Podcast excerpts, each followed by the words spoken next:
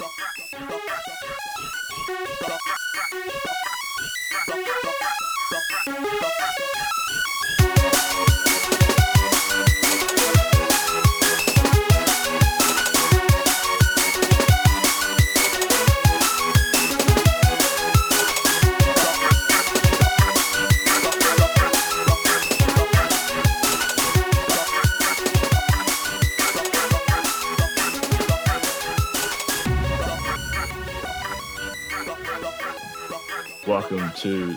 Dark Insight. Uh, this is episode 72 on the 12th of August. Because it's me, I can say the, the future date. Uh, 11th of August for my uh, Northern Hemisphere friends.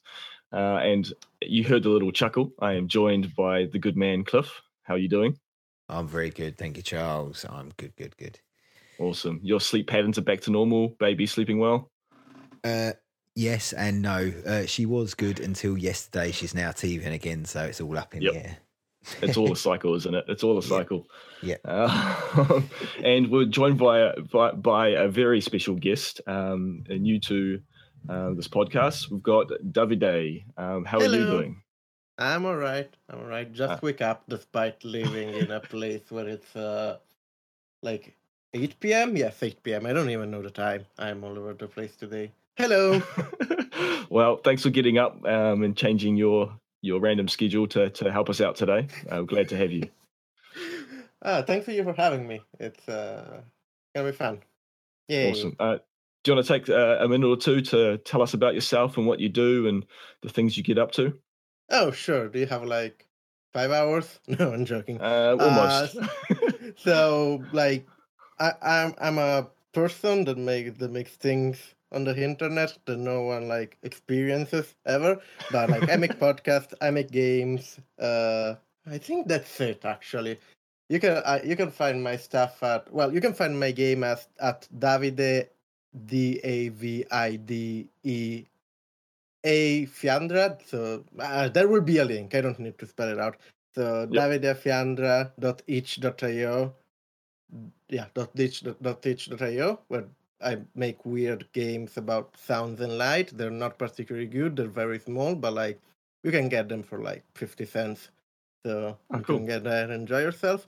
Uh, I also have uh, two podcasts. One is Auto Advanced Text, when where we play weird adventure games and RPGs and just random stuff, and we talk through it plot point by plot point. We usually play very bad stuff. We don't set it up for it to be, but like, uh, uh, and that's autoadvancedtext.com. And I also have like a weird Digimon comedy podcast where we just rewatch the whole of Digimon and then talk about Dark Souls, which is Oh, yeah. going digital at goingdigitalpodcast.com. I think I, I think that's all. I think that's my main stuff. I mainly do stuff, and Just stuff, me. yeah. Yeah. Nice. I, I like stuff. Stuff is cool. I have to check out some of your games. I had a little browse of the website the other day when um, Jeremy introduced us. Uh, but yeah, um, I'm yeah, I'm curious to have a look. You you can also get uh, and it's not on my itch.io anymore because I like the game is sort of not under my control right now. Uh, but I also made Line Dash, which is on Steam, which is probably the game of mine that people like the most, which is about just bouncing line and dividing them and making points and listening to nice sounds. I'm not good at explaining things. Let's talk about game. yeah. Um, cool. Um, well, um, there's a tradition in our podcast, uh, Davide, that we talk about the weather, and Cliff was punished for skipping it last week. I Uh, was. Yep, I so, absolutely was. The uh, the so the wrath of the weather gods came down and attacked me on the way to a wedding. Yeah, that was some rain. That was some rain for sure. Man, those hailstones were so large they were hurting when they were hitting me on the head. They were painful. It's because you've got no hair to protect you. If you had No, like a nice afro or something, it would. I would have been all right. Yeah. yeah. I, yeah, I was Uh, perched under a bus stop for about twenty minutes. Did did the wedding go all right? yeah, it was it was a really good day. It all went great in the end. I was very wet Good. during the ceremony, but Yeah. Wetsuits don't go well. No. Yeah. So what's the weather like now? if you want to repent and then share your weather thoughts. it's been okay today. It's uh, it's it, I mean it's been fairly sunny. It's overcast in the morning. It's dry, which is good. It's not raining, so hopefully it'll be sunny tomorrow, so we can uh, take the kids out, go for a walk in the woods. Nice. Uh, and Davide, uh, Cliff is in London. I'm not sure if you're near that close to him, but what's the weather No, like? I'm- in yeah, I'm, I think I'm relatively close. I'm like in Uxbridge, which is basically just out London. Yeah, Yep. it's been like surprisingly cold, and I don't know. Maybe I'm sick. I don't know. Like I've either I'm sick or I've been cold. I'm not sure. I'm not sure about reality anymore right now. But uh, yeah, probably the You're- same thought about the weather. You live in a virtual world. Where are, I'm in where New are- Zealand. Oh, okay. Okay. I'm a long, long way away. Uh, So probably the opposite of us, I guess. uh, it's supposed to be. It's It's supposed to be, but last Saturday when it was uh, hailing in summer in London, it was uh, sunny. I was out in shorts and a t-shirt playing mini golf with the kids uh, midwinter. uh, so we actually had a cracker day last week. Um, it's been a little bit of rain this week, but it's looking like another sunny day today. Um, so spring is on the way. Uh, spring is sprung. The grass is riz. Um, Spring yeah, is on the way is the lesser known catchphrase from Game of Thrones. Oh, is it? Okay, I didn't know. No, Oh, there you I go. mean- I, I get mean- it. I mean I, get I mean it I took it took a hot minute to, to get what you meant there. Um, whereas it's permanently winter's winter's coming in in England. Yeah, yeah, winter is coming. winter's there for nine months and winter's coming for three months. I mean, uh, win- Britain is just like winter. Like the, you don't get much else. It Just it's not coming. It's just here, ever, always.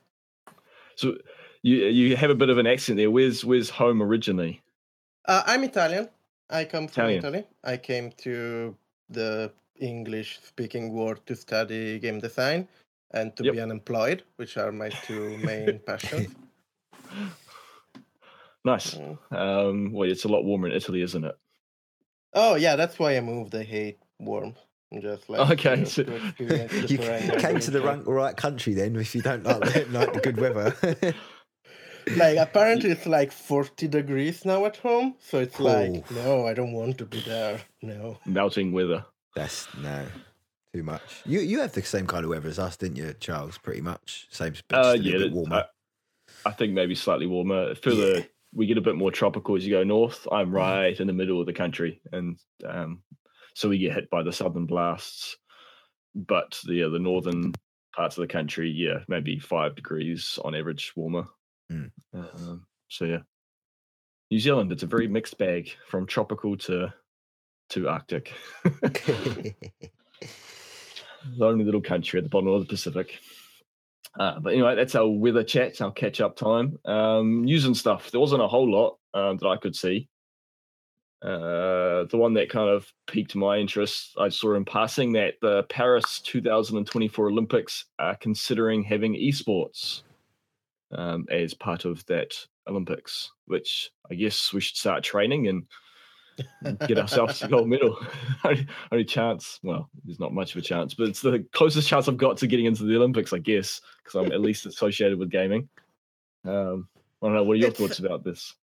It's weird, isn't it? Because like you know, obviously like football and stuff have sponsor and stuff, but like football is football. While if you're doing sports at the Olympic, you sort of have to support like a specific brand, like to, you have to support like a specific game or whatever.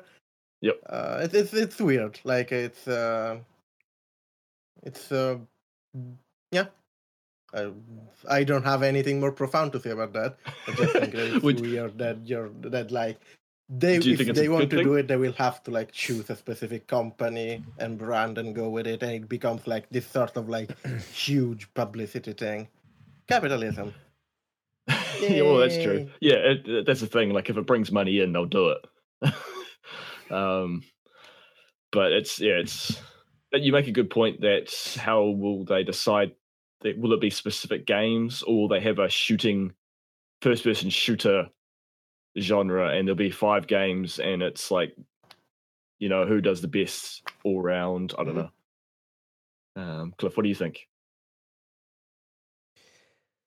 Um, I think it's it's, it's a, I'm on that fine line. Like I, I I'm the kind of person about with, with sports. It's just like sports. I don't know. I, I find it a bit odd, personally. For the yeah, I Yeah, don't know. I get you. Yeah, Because when I first saw it, I thought, oh, that's kind of cool that they're considering it. But now, I, now I'm thinking about it, sitting down on my podcasting chair. I'm thinking, well, I get esports, and I'm I'm all good for esports, but it seems to cross a line when it hits the Olympics for some reason. I Just don't, I don't know. Like I don't see the problem. Like esports are huge, like m- bigger than some minor sports that are at the Olympics. So That's true. That's true. uh, that that's the thing. It just seems, yeah. Um, it, it depends how they do it. If they do it right, then yeah, fair play, and good for gamers, people who aren't into sports. I'll be interested to see what games they choose if they do. yeah, no, that's gonna be. well, that, that, uh, there- there'll definitely be team based. I think Mm, mm. probably team And based will they- ones like there'll probably be your standard ones like your Counter Strike Go, Dota, things like that. Stuff that uses a lot of strategy. Yeah. Yeah. I don't know. It's weird. It's a, it's an odd one. Well, It's Well, gonna be thing, though. interest. It's gonna be interesting if then like they have the same like whatever. Or I, I, I okay. I will reveal that I know nothing about sports normally, but like when I think about sport, I think about like middle-aged men with like gray hair talking about I don't know footballs, the shape of a football or whatever. Uh, So I would like if the same person just started talking about Call of Duty and just enjoy the disaster that ensue from that. yeah. Actually, that'd be kind of funny having the your standard sports commentators trying to talk about esports. they shot the guy. oh, he shot another man. Yeah, that'd be Uh, fantastic. That would be quite good. Yeah, it it would be Uh, interesting to see how they implemented it and sort of Yeah. the, uh, stip, stipulation of like uh, how how to win gold and da, da, da, da, da. It's, yeah, it'd be it'd be interesting. Be interesting, but like I, to be honest, like as far as the Olympic goes, I'm still fighting to get skateboarding in the Olympics. Like that's doing my head in that that still isn't an Olympic sport. I'm just like, I'm I'm salty. I'm real salty about that. Yeah, it's a weird one, the Olympics, because Yeah, yeah, there are some sports that are like straight up sports, and then you get the yeah, those fringe ones that just they don't seem to get recognized. well, they've got BMX in now, so Yeah, yeah, I'm like, come on, man. Let's just, just uh, whatever. but it's not freestyle BMXing, is it? It's, no, it's um, just it's, it's racing. race. Mm, Yeah, so I guess that's different. I've never Mm. heard of racing skateboarding. well, they do downhill racing, don't they? But I'd rather skateboards? have, yeah, I don't know they did that. yeah, downhill's Yeah, there dangerous, was- man. there, there also was a game about it, which I discovered from a joke lore timeline of the Tony Hawk game universe. really? Uh, Yeah, well, it's pretty funny picture. Yeah. yeah. Oh, well, see, I'm surprised that to- the Tokyo Olympics aren't trying to do. I thought they'd be more into um, bringing in esports or at least talking about it. Um, Like Go, well, Goku's their know- mascot. I- w- um, you saying that actually, I think the Tokyo Olympics are bringing in esports in the next one. At the Tokyo so I haven't Olympics. heard anything yeah. about that. yeah, I have. Like you saying that has pinged at something in my memory, and I remember seeing that it was going to be something like, was it Starcraft? Was it Starcraft? League of Legends, maybe. It was one of them ones, but they definitely, definitely was going to be there. Really? okay, so they might be they might be toying with the idea, Mm. So, um, and Paris is just considering it. Interesting. Um, you know. we'll do our research later. Is the is is the sports that you bring in like does the nation com- I don't know what I'm asking this because probably you don't know either. But I I won't also my phone going off. Yay. Uh, but I wonder if it's like there's like a super national Olympic committee or if it's just like a nation by nation whenever they organize thing. I think it's a little bit of both. Um, I think the organization has to approve it, but then um, I think the country has to faci- has to be able to facilitate it. I guess. Mm. But- Mhm, That's yeah. fair. That's I know there's this yeah. big discussion because like rugby was introduced um, this last Olympics, and it took years for it to be introduced, um, and it finally was. But it's only like seven aside rugby. Hmm. Um, it's it's it's the uh, 2022 Asian Games that's having it. It's going to be League of Legends, uh, okay, so it's not the Olympics. not the Olympics. But- no, but I just think it's awesome that Goku is the, what, the one of the mascots for the Olympics. oh, is he really? Yeah, for Tokyo. cool. Instead of like creating some weird kind of creature that all the other Olympics seem to make a mascot of, they're just using all the cool anime characters like Sailor Moon and Goku are some of the lead mascots. It's awesome.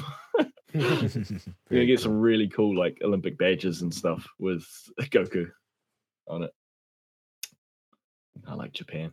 Anyway, that's enough Mhm. about uh, esports and Olympics and off-topic stuff. Uh, the other one that sort of relates to us and a lot of gamers out there, um, Discord are testing video chat and screen sharing, uh, which is interesting. Okay. So it could help with, uh, I guess, doing gaming streams because you better maybe get like if you're streaming with someone, you can use Discord to help you get those images across and maybe make it easier. Um, I think it's just cool that they keep developing stuff and adding to that platform. So I, I I looked at the article and I wasn't sure about what it was. That like is it literally like screen sharing with no delay instead of Twitch, which has like set delay? I think what it was, I think it's so in the voice, it's to go along with the voice chat, so you can share share a screen with people in your voice chat. So it's not like publicly sharing it. Yeah, yeah, I get it, but like I wonder if uh, they managed to like get it without delay because um, that would be useful. Yeah, yeah. I thought uh, Team Viewer can, so I'm pretty sure. um, um, they seem to do quite well with their voice. Um, the voice and no one likes Skype, so having video option would be good for Discord. Um, Yeah.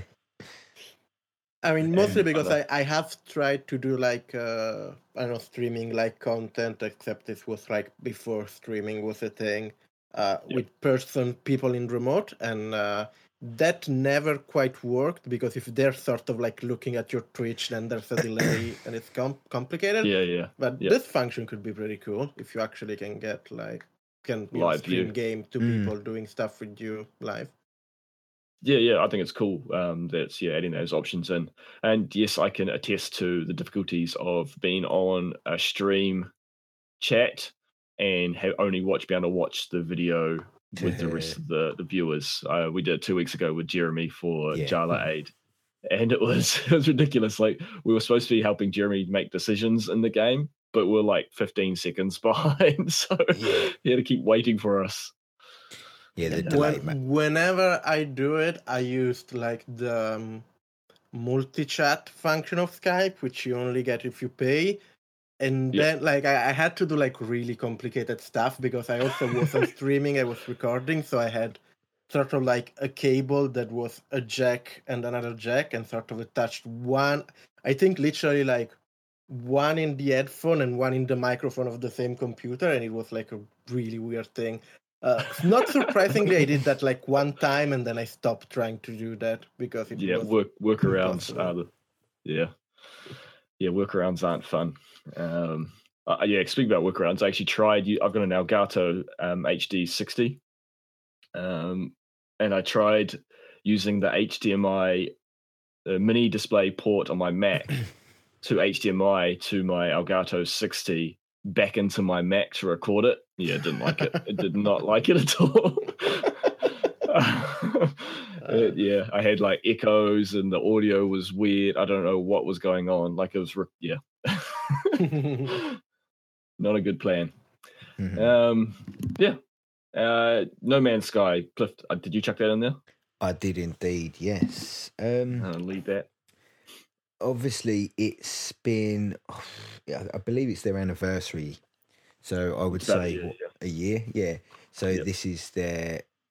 uh, You've had the Pathfinder and the Foundation major updates, but this is their first serious update that's added on to what was there before, and by all intents and purposes, if it delivers what it say it can deliver, we should have a fairly different game as to what we had before. Uh, Mm. there's a lot in this update. Bear with me. Let me just take one of my headphones out because I can't hear myself talking, and that's quite frustrating. Um, yeah. so there's quite a lot. I'll, I'll quickly breeze through some of the stuff that's in here um, in the update. So, uh, update 1.3 Atlas Rising. Uh, a new story. In Atlas Rising stories, the fabric of existence is starting to falter.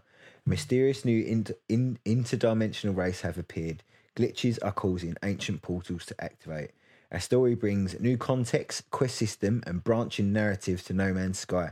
30 hours of new story content. Double the lore Oh, and crap. interactions of the existing game. Discover the truth behind the abandoned building logs, the world of glass, the Sentinels, redemption of Gek, and the meaning of the 16. After waking Titan, Atlas arises. So basically, they've added a new story campaign. Hopefully, it does what it says. Because uh, obviously, the, the the story before was a bit meh. It was a bit meh. So I'm I've reinstalled it. I'm very intrigued to go back and try it out just for this story content. Yeah, same. But there's gone. Is it released? When is it releasing? Uh, I do believe it's out now. Cool. Uh, introducing. I like that poster. Actually, I've clicked on the link. That poster they've got looks awesome. Like the propaganda kind of um, Atlas Rises update.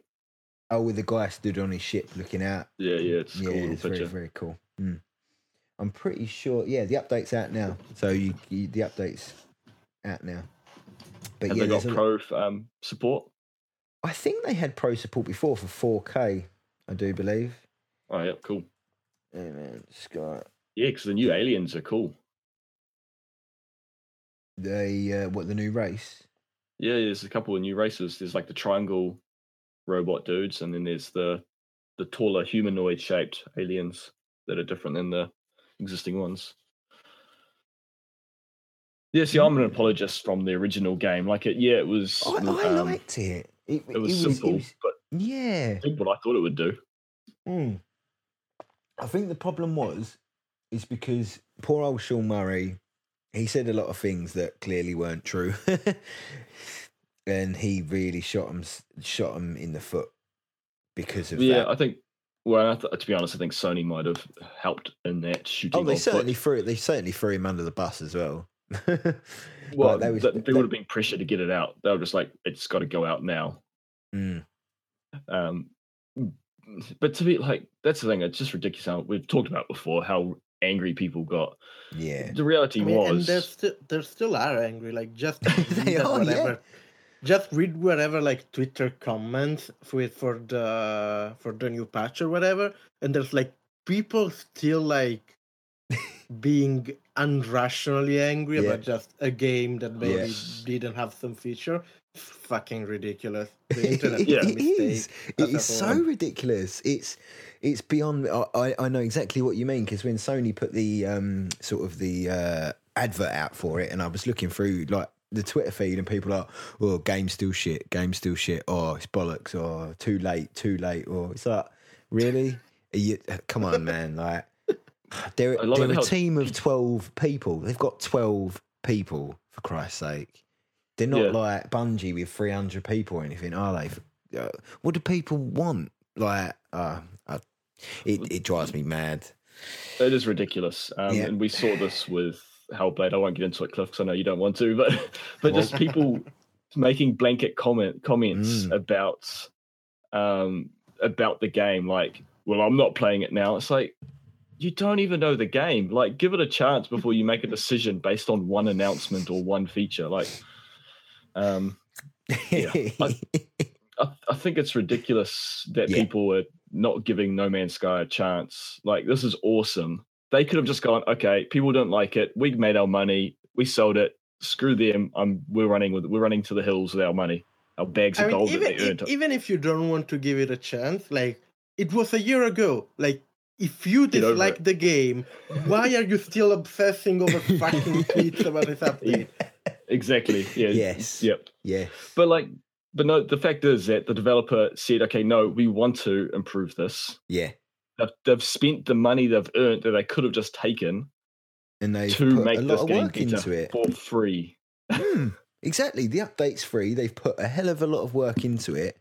And they- they- as I say, they're a small team. It takes time for them to build this stuff.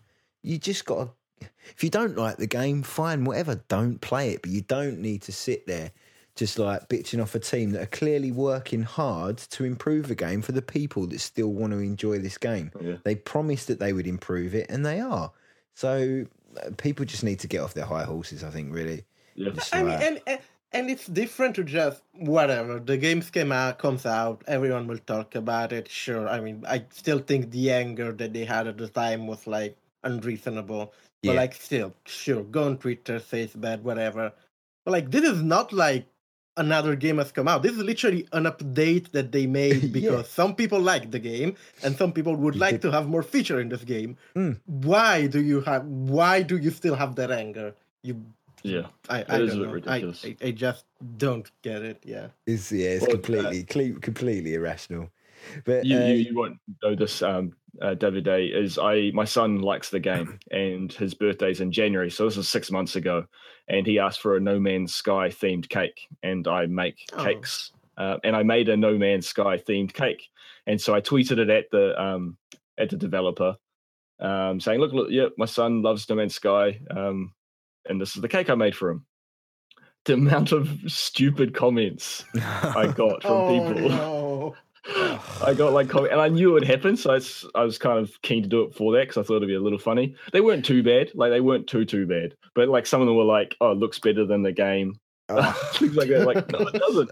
Like, it's a cake. It's completely different than the game. But I think I did a good job of the cake. Don't get me wrong, but yeah, it's Some just people funny are how so they're just so bitter. It's just like get over it for crying out loud. It's, what, what I was a- happy with. There was still there was more positive comments than negative, to be honest. That's good. Um, That's good.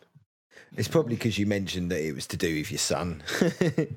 people don't want to go out there I start. don't know. like, child- You'd hope so, but the abusing- internet's yeah, pretty bad. Yeah. Internet Well, doesn't have a filter. so well that that is a very small part of this update. This update is pretty huge. Um, I'm just going to go over a couple of things quickly. Yep, yep, I'll yep. just go over. I'll just quickly read a few of them. Uh, Oh. Crash Freighters. Sorry. yeah, I was going to say. So you've got right next thing on the line: galactic regeneration. Uh, regenerated system adds wealth, economy, and conflict levels to star systems. To control the galaxy map has been overhauled, improving navigation and providing access to key information. Install galactic technology to be able to filter the map by life form, wealth, and economy. Improve waypointing and navigation improves your journey. So obviously you can now filter your maps, which is awesome. Wealth, economy, life forms, very, very good. New worlds. The variety and visual of the planetary biomes have been improved. Explores explore rare, new, exotic planet types as you journey towards the galactic core. So we're going to get new planet types, which is awesome. Crash freighters. Discover and scavenge lost cargo from gigantic crash freighters on planetary surfaces. Use terrain manipulator to excavate buried resources in the region. Complete salvage missions for guild rewards. Uh, mission system. Visit your new mission agent in the space station to pick up unique and rewarding tasks. Missions are constantly constantly generated and catered to all play styles: scanning, trading, combat, and exploration. New NPC NPC guilds have been introduced, each with standing and objectives. So uh, yeah, we have guilds now and mission a- agents. Interstellar trading. Uh, I won't go into that, but it's it's they've overhauled even more the the trading system. There's a lot there. They've improved the analysis visor. Visor analysis visor has been recalibrated to show more information and offer better rewards when scanning. That's uh, if you look at the pictures. Uh, overhauled user interface. New mission log allows you to view pending missions and decide which ones to track. Uh, and you got journey milestones in there as well. That is a complete little overhaul. Uh, visual improvements. Depth of field has now also been added as an option in photo mode. Very cool. Let's get some nice photos. We like photos. Uh, numerous environmental props and assets have been improved with high resolution textures, making environments seem even more high fidelity. Terrain Cool. editing. This is a very cool one. Transform the grana- grana- ground ground beneath your feet using the new terrain editing multi-tool enhancement. Add or remove terrain to mold the landscape as you see fit anywhere on the planet. Choose from a number of materials, shapes, and sizes to sculpt your unique creations from terrain around your base to make it feel part of the environment, which is very, very cool. So instead of destroying now, you can also create land. So you can start sculpting the planet how you want and make homes and stuff, which is very, very cool. Uh, portals. Ancient portals can now be activated. Revisit previous planets, other bases, or jump randomly to new worlds. Learn the language of portals by unlocking mysterious glyphs as you journey through the universe. Interact with a portal and input specific combination glyphs the quick travel to a specific planet. Uh, share glyph combinations with the community to help others travel quickly to specific planets and points of interest, which is very cool. Space combat, improve space combat to make it feel mm, better, basically. Uh, low flight mode as well. So, uh, atmospheric low flight assist now allows player to cruise above the terrain as low as possible, which is very cool Oh, cool. yeah, very, very cool. Uh, warning crashing into objects will cause damage to your ship. If your ship is destroyed, you'll need to repair it before leaving the planet. So don't go flying into any big rocks. you know I'm going to do that. Like that's one of the first things I want to do now. What, fly your ship into a rock? yeah, I want to see it crash. But then you're stuck. Go go and Oh, fix your ship then. Yeah. and we have the start. It's this is the they they've said this is very basic at the moment. We've only got orbs to represent players, but we have joint exploration. Glitches in the simulation have begun to appear. Visualized by strange floating orbs, up to 16 players can see and communicate with another with one another and explore the universe together. While interaction with others is currently very limited, this is an important first step to the world of synchronous co-op in No Man's Sky. Sky? Sky. While interaction is very limited, VoIP allows proximity-based voice chat with other nearby explorers. Use portals to quickly Ah. travel to mod- more populated planets or to meet up with friends. So they have now laid the grounds for co-op No Man's Sky, which is very cool. Oh, awesome. Yeah, it's very, as I say, it's very basic at the moment, but this is the first step to having that synchronous play that everyone wants, which is pretty fantastic. Pretty Well, cool.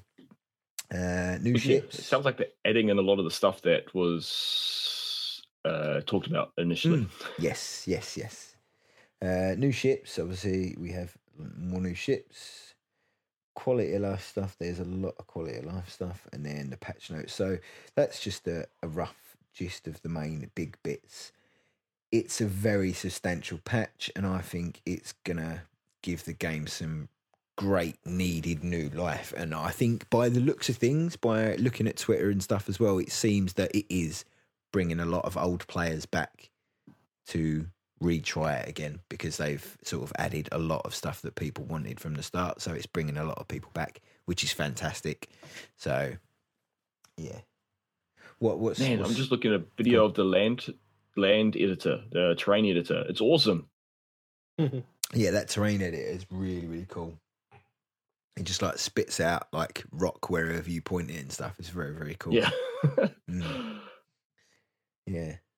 So Although what- there's going to be lots of um, interesting, yeah, we inappropriate know. sculptures made. But that's part of the fun. Can you imagine though flying into a planet that someone's and you fly and you're like, "What's that?" and someone's crafted like a big giant penis on the planet as you're flying through.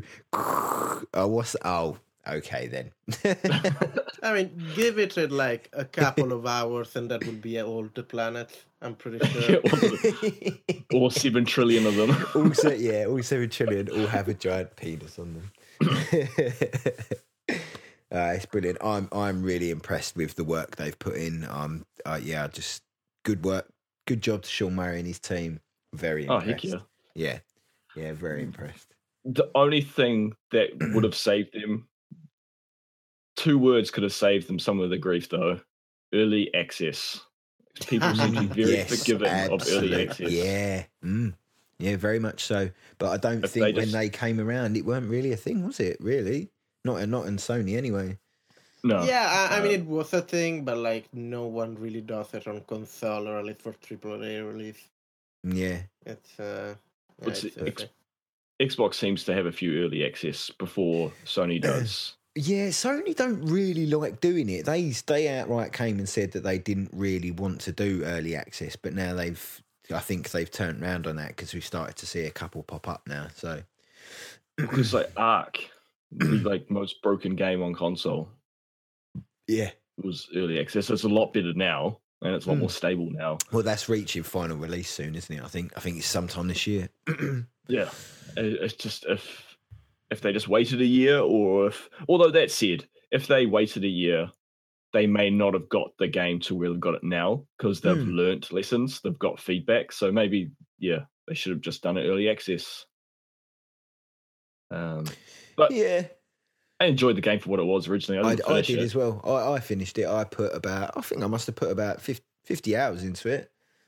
Yeah, I would have done maybe twenty. Um, I I did burn. I don't necessarily burn out. Just other games came out that I needed to play, but I enjoyed what I did. Um, it was still wondrous flying through space and the different colors, the and everything was awesome. Yeah, just uh, the the for me the just flying in and out of pl- uh, the planets yeah, was just something that didn't really get old for me. I I enjoyed that every time, just taking off and flying into the stars. just Yeah, I sat my dad down, who doesn't know games at all, and like, look at this, dad! I can fly between planets. And he's like, he's like seventy eight. He's like, what? Like, what, are you, what are you doing? Oh, Davide, did did you sort of um, did you get into No Man's Sky at all? Uh, no, I never actually got it. Like when it came out, I still didn't have a, a computer that could run it. Mm. Uh, now I have, and so as sooner or later I will try it. But no, I never played it. Yeah. I, I have to say that when they showed that like you go around and shoot stuff and like get resources, I sort of lost my interest in it. Mm. I sort of just wanted a game about going into cool looking planet and working on them.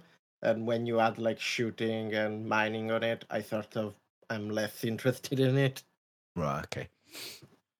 Yeah, I like the exploration. I'm not. Yeah, I'm not as keen on the resource gathering Mm. uh, when it becomes a burden. But I pr- I believe the previous update made that less of a burden. Hmm. Anyway, uh, anyway, Yeah. so yeah, good stuff. I think we're Very spending enough time. Very cool. Very cool. No Man's Sky. Cool. Um, we're ready for games we've been playing. mm. Let's, let's uh, get as into our- it. Guess Davide, uh, do you want to talk to us about a game you've been playing? Uh, sure, I will uh, start with the one that's more interesting because I also have been playing a fuck ton of uh, Hearthstone lately, but like, who cares about that? But I'm sorry, I'm gonna drink a bit of water. Just give me a second, because my throat is really.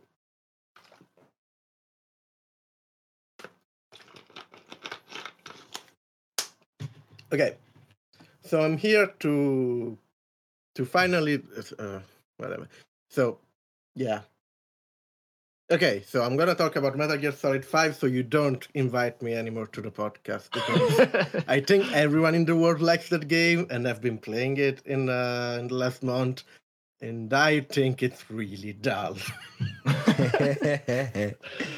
uh, d- do you like the other games in the series? Uh liking is a big word. I don't think they are dull. Like they are all over the place and weird and they don't make much sense. But I pretty much enjoyed them all. Well, I enjoyed all of the mainline one. I haven't played four, and I think the portable one are just not that great. Not particularly good. But like I I I again like like is a big word, but I I will play a Metal Gear Solid 2. It's uh it's a game that I can play through the end and be interested in it, despite thinking that it's a bit of a mess. But Okay, so yeah, okay, so I, I don't think I have to describe thing. Metal Gear Solid Five because everyone like knows what it is. Sorry, were you going to say something? I was just saying that, yeah. So you're not a big fan of them, is is the answer? I, I mean, it's uh, it's not really about being a fan or not. Like I grabbed Metal Gear Solid Five because I played the other Metal Gear, and I, you know, they were interesting. They were fun in their own way. I don't think they're like they work as wholes, but like they're they're there's something that I'm I am happy I've played it. If that's that conveys more what I feel towards them. yeah, yeah. Uh, I am. I, I. I don't think I will go. Uh, I'm, right now, I'm sort of about mission 25 or so in Metal Gear 5, and I don't think I will keep going playing it.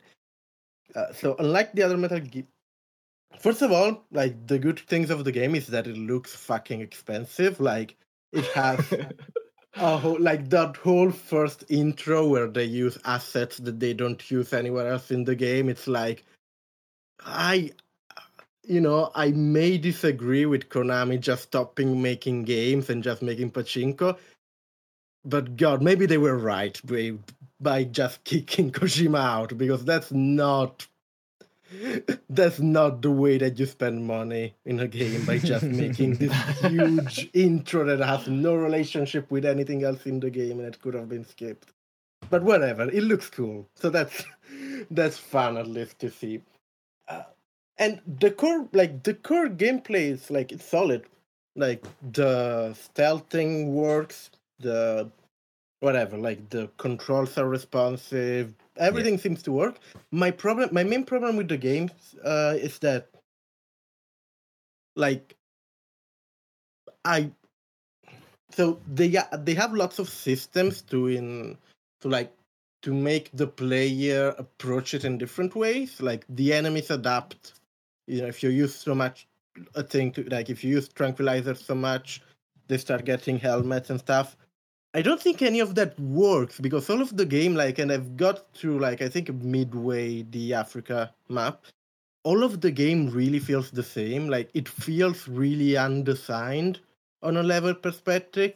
Like every level is just every mission or whatever is just like here's a small village with some huts and just you know advance a bit put one to sleep, foot on the guy, and rinse and repeat for like two hours. And again, that sort of works for the first couple of hours, but at some point it just feels I just feel the lack of uh, you know of gimmicky level of stuff that's a bit more uh, stuff that varies a bit the play.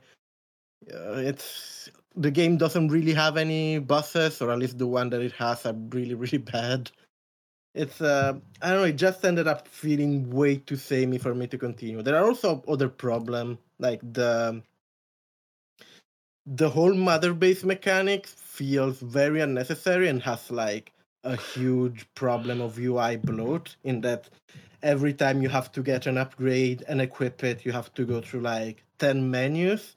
And that's i know i know people that love the stuff but I just don't think that going through 10 menus to just get a new gun is fun. Uh, Yeah, full there- there was a tuning, lot to I, I, had, I had a big problem with Fultoning since the PSP game because I think it just removes a lot of the putting putting guards to sleep. It's a good mechanic because it should be a trade off. Like you put it to sleep, which means that they cannot find the corpse, but uh, you get the you know the the con of not you know of it waking up at some point so you you have to think about it but when you when you put Fultoning in you always have this best solution to everything which is just putting someone to sleep and then getting rid of him with a little balloon and i think that just removes a lot of tension and depth to playing a stealth game but it's uh, hilarious. I mean, it, it, it is fun. Like, uh, it, it's fun. I, I love that you can Fulton like tanks at some point, and it's like, oh yeah, this is this is fun. But like you- when you have you actually start using it in the stealth gameplay, it's just yeah, yeah, fair enough. Have you Fultoned um, one of the big shipping containers and sat on top of it? oh no, I haven't done that. I know that you can like go back to the base by doing that or something. Yeah, you can exit a mission that way. Yeah, that is that is pretty cool. I mean, it has like it has cool moments. I really like the soundtrack system. Like, I I think I just resisted as much as I did because I wanted to find all the cassette tapes because I think it integrates music in a very intelligent way. Like it, I don't know. At least personally, like whenever you put music on with that system, it just makes me want to play, you know, together with the music, and that's really cool. Yeah. I just think it just it just to me just lacks any kind of variance. Like I, I am myself, I'm not a huge fan of open world game, especially like AAA open world games of like the last decade because I feel they feel very. They're, they're not really games about the world. They're games about you know doing missions, but they are in a world. This moves a bit away from that in that there's lots of system that makes you want to approach things organically but again suffer from at least to me the main two problems of every location is just like a bunch of hats scattered around and the game has like this pretty much always better way of uh, of dealing with it of like sleeping people and Fultoning them. And that's sort of like the best way to approach every situation despite the game giving you like a hundred tools that i ended up really never using uh, Yeah. I think there was one cool mission, like the mission where you have to sort of like stop. There, were, uh, there was like this one mission where there's like lots of tanks or whatever, or trucks or whatever, going to different places, and you have to stop them. That was fun. I wish there were more of that, but up until I played it, there isn't more of that. It's just more getting to a place, getting to point A or point B, and there are even like some changes. Like at some point, you have to follow someone but unless you give me something literally very much different to deal with the the base approach of flipping someone and Fultoning them is still the best way to approach it. And that i don't think that's even bad if you couple that with like some more interestingly designed level. Like Metal Gear at its basis has always been I like to describe it Pac-Man like stealth Pac-Man. Oh, because Oh, yeah. Metal Gear 1, Metal Gear 2 they don't really ask you to approach it organically. They're just like, oh, this is a labyrinth that you don't have to be spotted by the guards, and they're fun. Like I think that's that's Metal Gear at its best.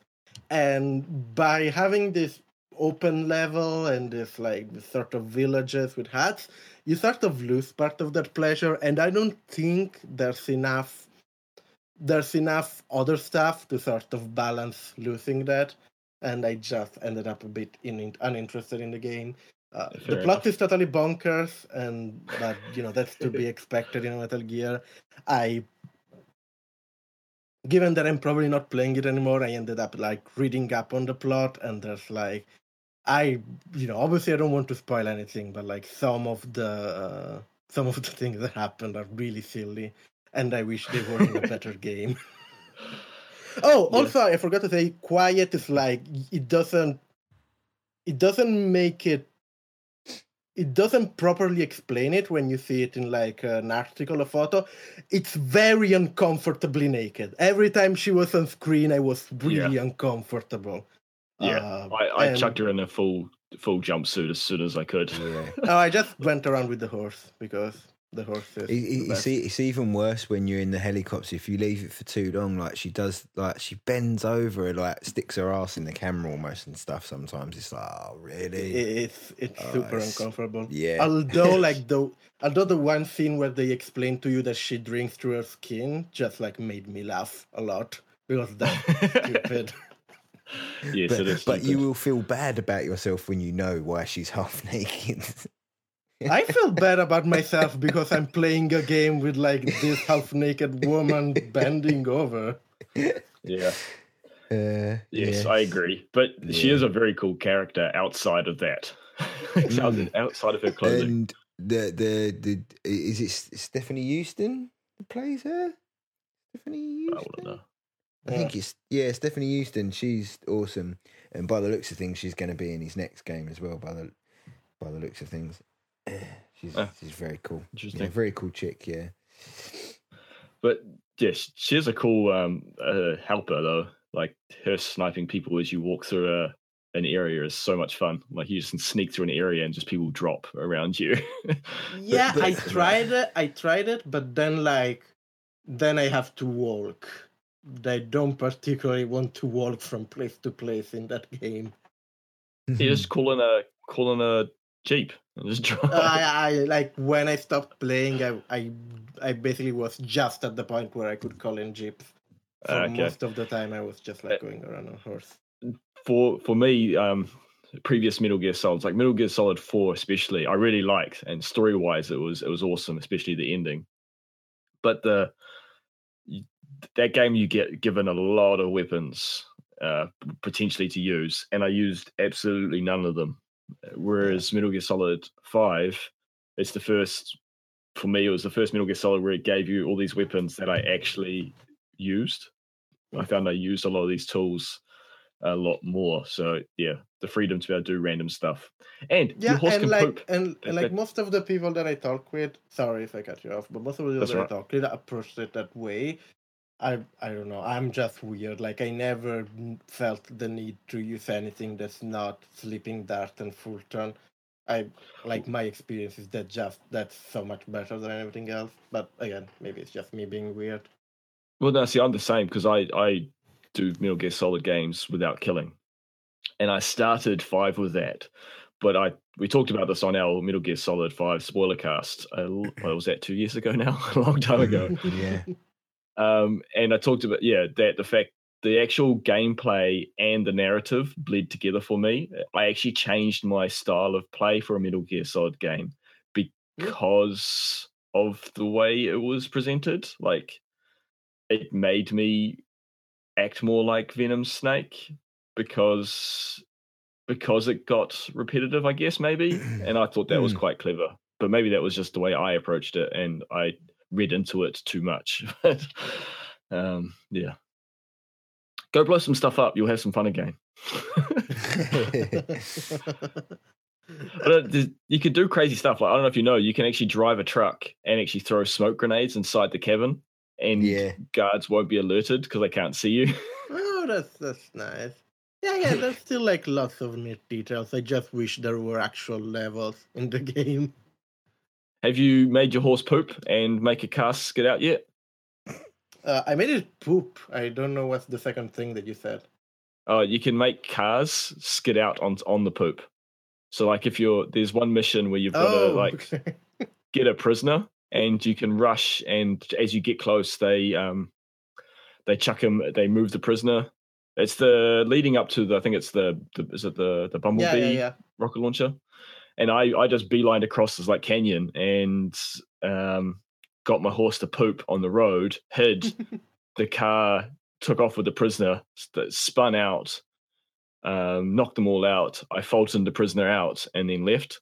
And yeah i think i broke the level because the guards didn't know what to do. Um, so i love the freedom of that. You can get your horse to poop and it, yeah it, it knocks the guards out for like 30 seconds because they crashed their car because they skid out on the slippery poo that is 10 out of 10 if i've well, ever I, seen well, I don't. I if, if you, I don't think you will find any other game where you can make your horse poop. So no that's that's definitely something the game has in its favor. Yep. But no, I, I, I get your criticisms. Um, I think Cliff, you probably agree. You kind of burnt out on the game a little bit, didn't you? Because of the repetitiveness. Um. Yes, no, no. It was, it was, it was more the fact that obviously you had to repeat stuff to open You out literally repeat. missions. Yeah, Yeah. But I did go back and obviously because I wanted to finish it because I wanted. Obviously, I saw it out to the end. I watched some of the end stuff on YouTube because I love, you know me, I love Metal Gear. But You just the end, yeah, just section two. Was it chapter chapter two?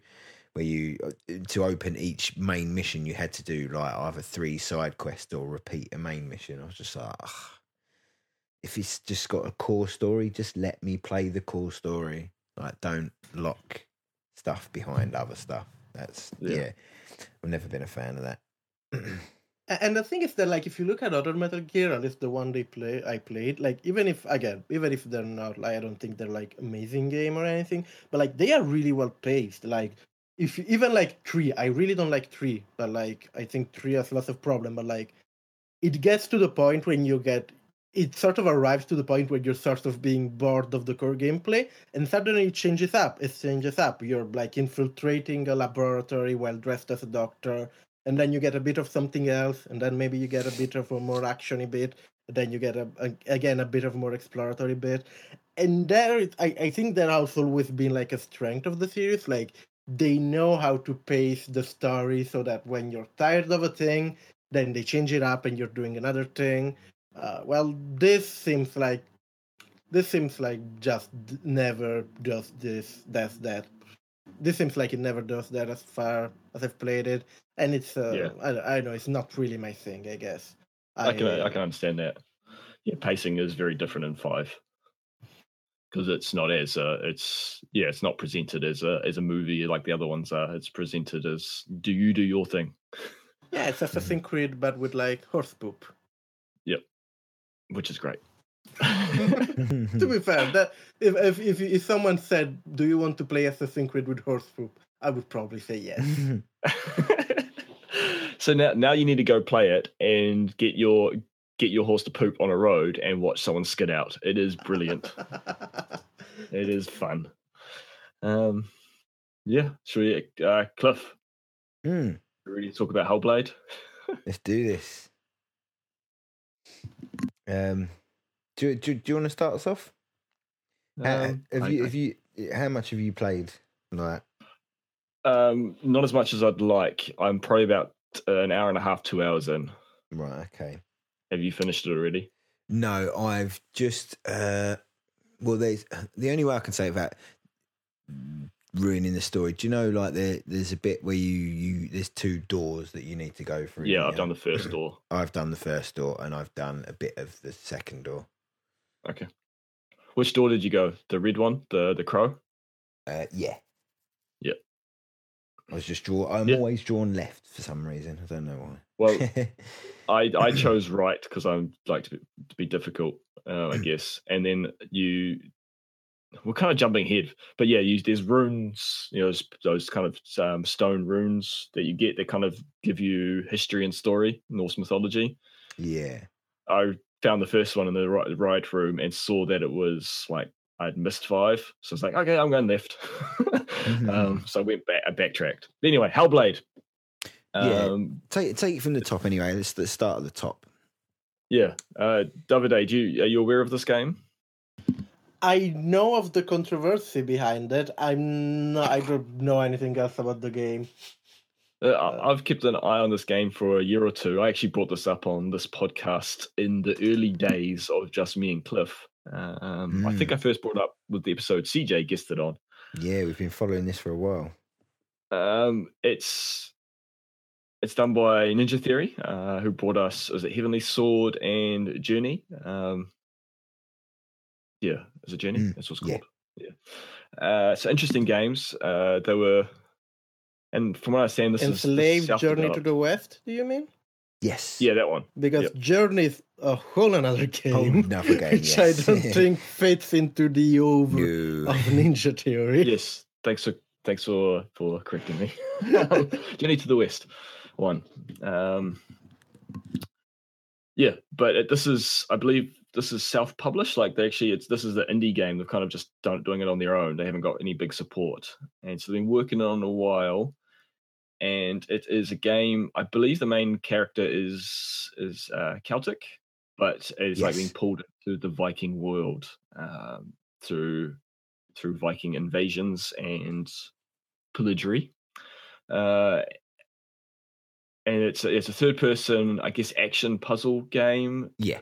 but it's very visceral and real. Like, it, but it's it follows uh, Sinu- Senua. That's how you say her name, I believe. The character, Mm. and she is plagued and struggling with extreme psychosis and mental illnesses.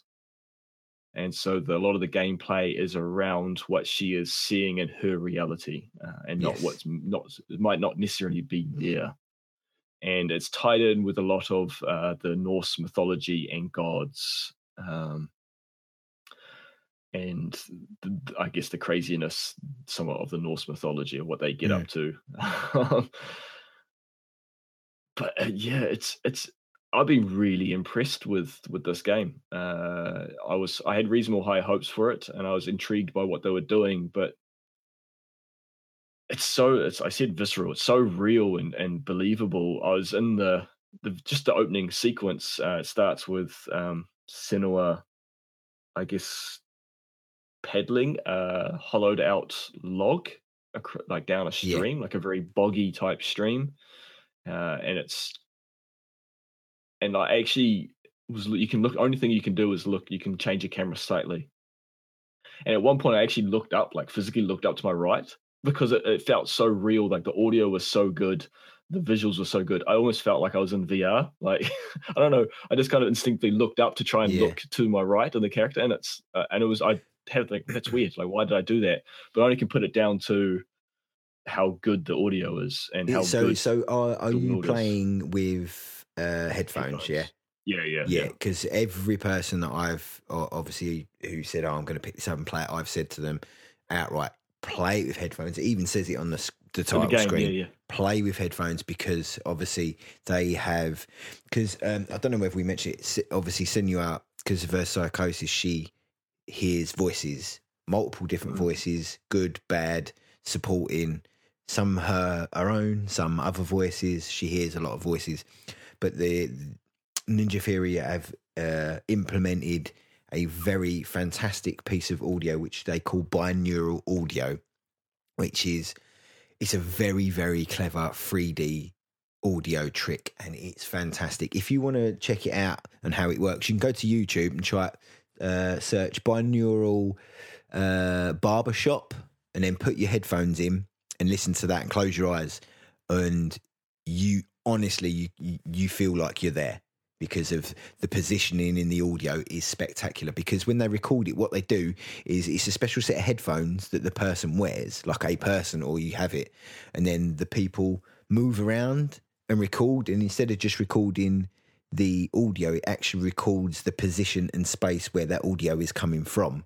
So when they get all the audio recorded and the people were standing there and over there and talking and whatnot the position is recorded as well. So when you're listening to it, if someone's talking to Senua in, say, deep in her mind and it sounds like it's coming from over the back right from behind you, the main voice can be coming from in front of you, and that position, you can fully hear that. And yeah.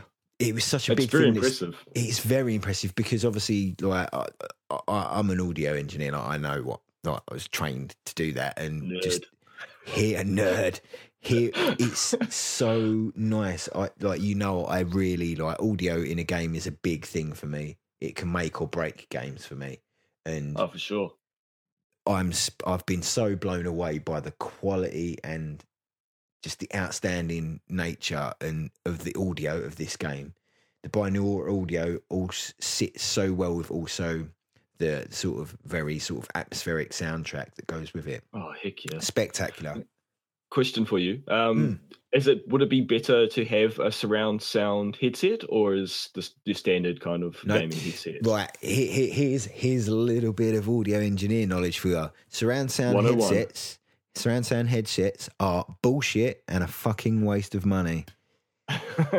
right, because the way surround sound systems work when you're sitting in your in your room, they give you positional sound, don't they? Because it puts it around you but when you're wearing headsets, you got a headset in. How many ears do you have? You've only got uh, two, uh, haven't I you? two. Two. Yeah, yeah. So why yeah. do you need eight separate speakers? It can't position audio because the cups are so close to your head. There's no way to perceive position. The only way of perceiving position is fake surround, which these headphones do. It's it's pretend, it's not real, or true binaural audio. Binaural audio is You've only got two ears, left, right, stereo. You you, you hear in stereo. Surround yep. sound systems work because they put because the sound. It's physically positioned. It's physically positioned. Yeah. yeah Surround sound headphones are a gimmick to make you spend lots of money, and they don't. It's it's all faked. They and you can fake that on regular standard stereo headsets. If all you need to buy, if you want virtual surround, buy a virtual surround USB dongle which just plugs in and it, will do it for you. Don't go spending hundreds of pounds on them; they're not worth it. But there you go. Interesting. Well, that, There you that- go. I've just got a standard stereo, and I just thought Yeah. I'd ask that question. Absolutely, Um, always standard it's- stereo. It's fantastic. Just Mm. my headset. I don't have a fancy headset. It's like a Plantronics, like five hundred or something, like a Mm. eighty dollar headset, and it's it just sounds awesome. Yeah. Um, I, I, it makes the game very intense, and Mm-hmm. it's almost hard to play for a long time because you you feel Yes. like accosted Yes. at times almost. hmm Um, like I, I'm, I'm tired. Like I played for an hour, and I'm, I'm recording it as well, so that adds extra kind of stress as well. It is, But I just- very tense. It Yeah. really is. And the binaural audio really, really adds to that tenseness. And when that first scene you're talking about, when you're going down the river and you've got all these different voices talking to you, and the main voice says to you, I'm going to come a bit closer, and you can hear the voice coming in. She says, I'm going to be a bit louder to try and uh, overcome the other voices so you can hear me more clearly. And she gets right up close like this to the microphone. And I was getting tingles down my arms because it felt like Yeah. someone was there whispering in my ear. Oh, it so does. Mm. yeah, I'm. Yeah, it's it's very impressive. Um, oh, what was I going to get? And as you said, like the visual kind of ties in that so well. Yes. They do. Um, sorry, we'll lift you out of the conversation, uh, Davide. Sorry. um, I mean, do you know fine. Quantum I, Break? I haven't played the game, so We'll try not to spoil it for you. Uh, it, they- I, I, you- I don't believe in spoilers, so if that's Okay, a worry good. for your audience, that's fine. But I don't particularly care. Cool. um, have you have you seen or played the game Quantum Break? Uh, no. the X, X, Xbox game. Um, well, well, those who have, um, it, it does a similar thing with the visuals as well. So it's not only is it the audio kind of a bit crazy and and, Mm. and and messes with your mind, the visuals do kind of like that screen breaking um, kind of not quite as far as Quantum Break did it, but uh, to to a certain level. Um, so you'll see images, I guess, shadowed. Like one one one that sticks out in my mind is when you're running. I was running past like a, a torch, like a big like a fire, like lit up, yeah. and you see the torch maybe 10, 15, 10 meters in front of Yeah, uh, like a trail. Mm. But then, like, in, just in front of your face, like just in front of the screen, is like a big kind of like reflection of it, um, and then there's like a multiple behind it. So it's like kind of breaks the visuals as well, are very disorientating. Um, and that I guess that ties into some of the game. One of the main gameplay puzzle mechanics I've come across is uh, spatial shifts within like no time at all. Like you walk through around a tree and the environment's changed subtly. Mm. I just think it's a fantastic mechanic and how slick and well it works within this game. Yeah, it's caught me off guard sometimes as well. I've had to sort of go in and out and been like, "Oh, what's changed?" Aha, I see. Yeah, it's very slick. Like, there's one small puzzle. I won't, I won't sort of, but the, it, it's, you go through like, and it takes away a part of a wall, and then you Yep. have to do a little thing and go back, and then it replaces the wall so you can then go uh, across. Oh, it's very clever. Oh yeah, that was cool. Very clever. yeah, you've got to do it. And it builds, it does your kind of, uh, okay, this is how you're going to learn. It does like the witness kind of thing, or Yeah. even how souls deal with um, tutorials. It says, this is the mechanic, learn it. Okay, that was easy.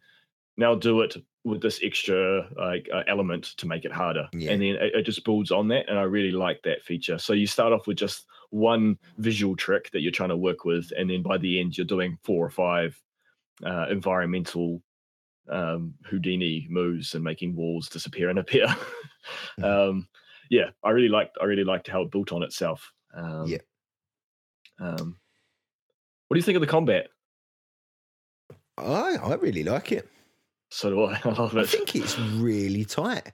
Really, con- considering what the game is, as I say, it's mainly sort of a more adventure puzzle game. But when Yep. combat comes, it's very, very tight, very responsive.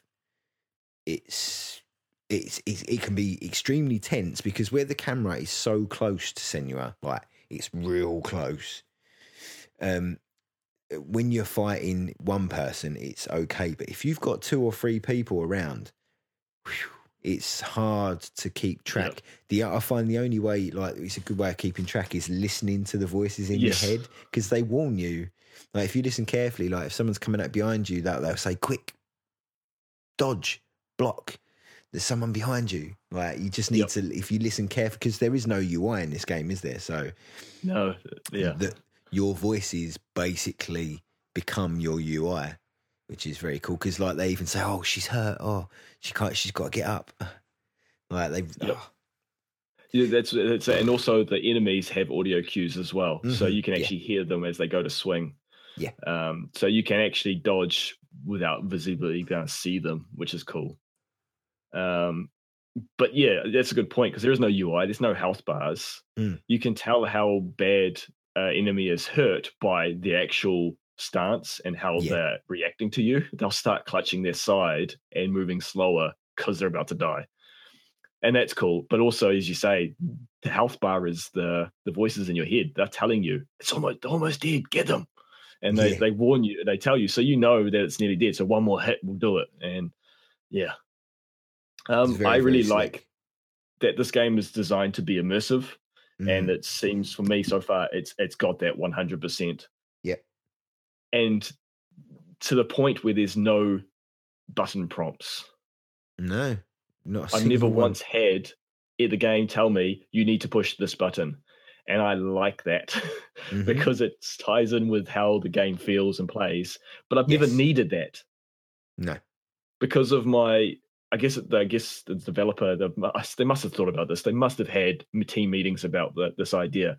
Do we need to put an X prompt, X button prompt on the screen?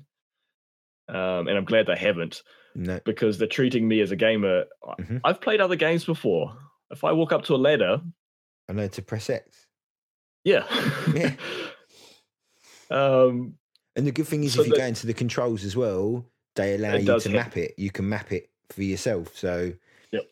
it's you just go in there, map your controls. Like I, I sort of mapped them here and there, and then that was it. I knew I knew what I needed to press. So, but yeah, it doesn't. The game doesn't hold your hand at all. It wants you to just play.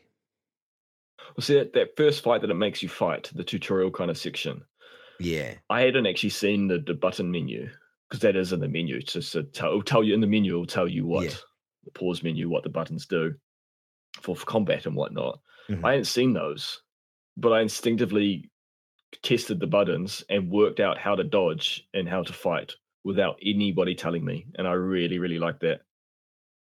Um, which is yeah. which is kind of interesting as well because you can we uh, because she you cannot draw your sword or fight without No.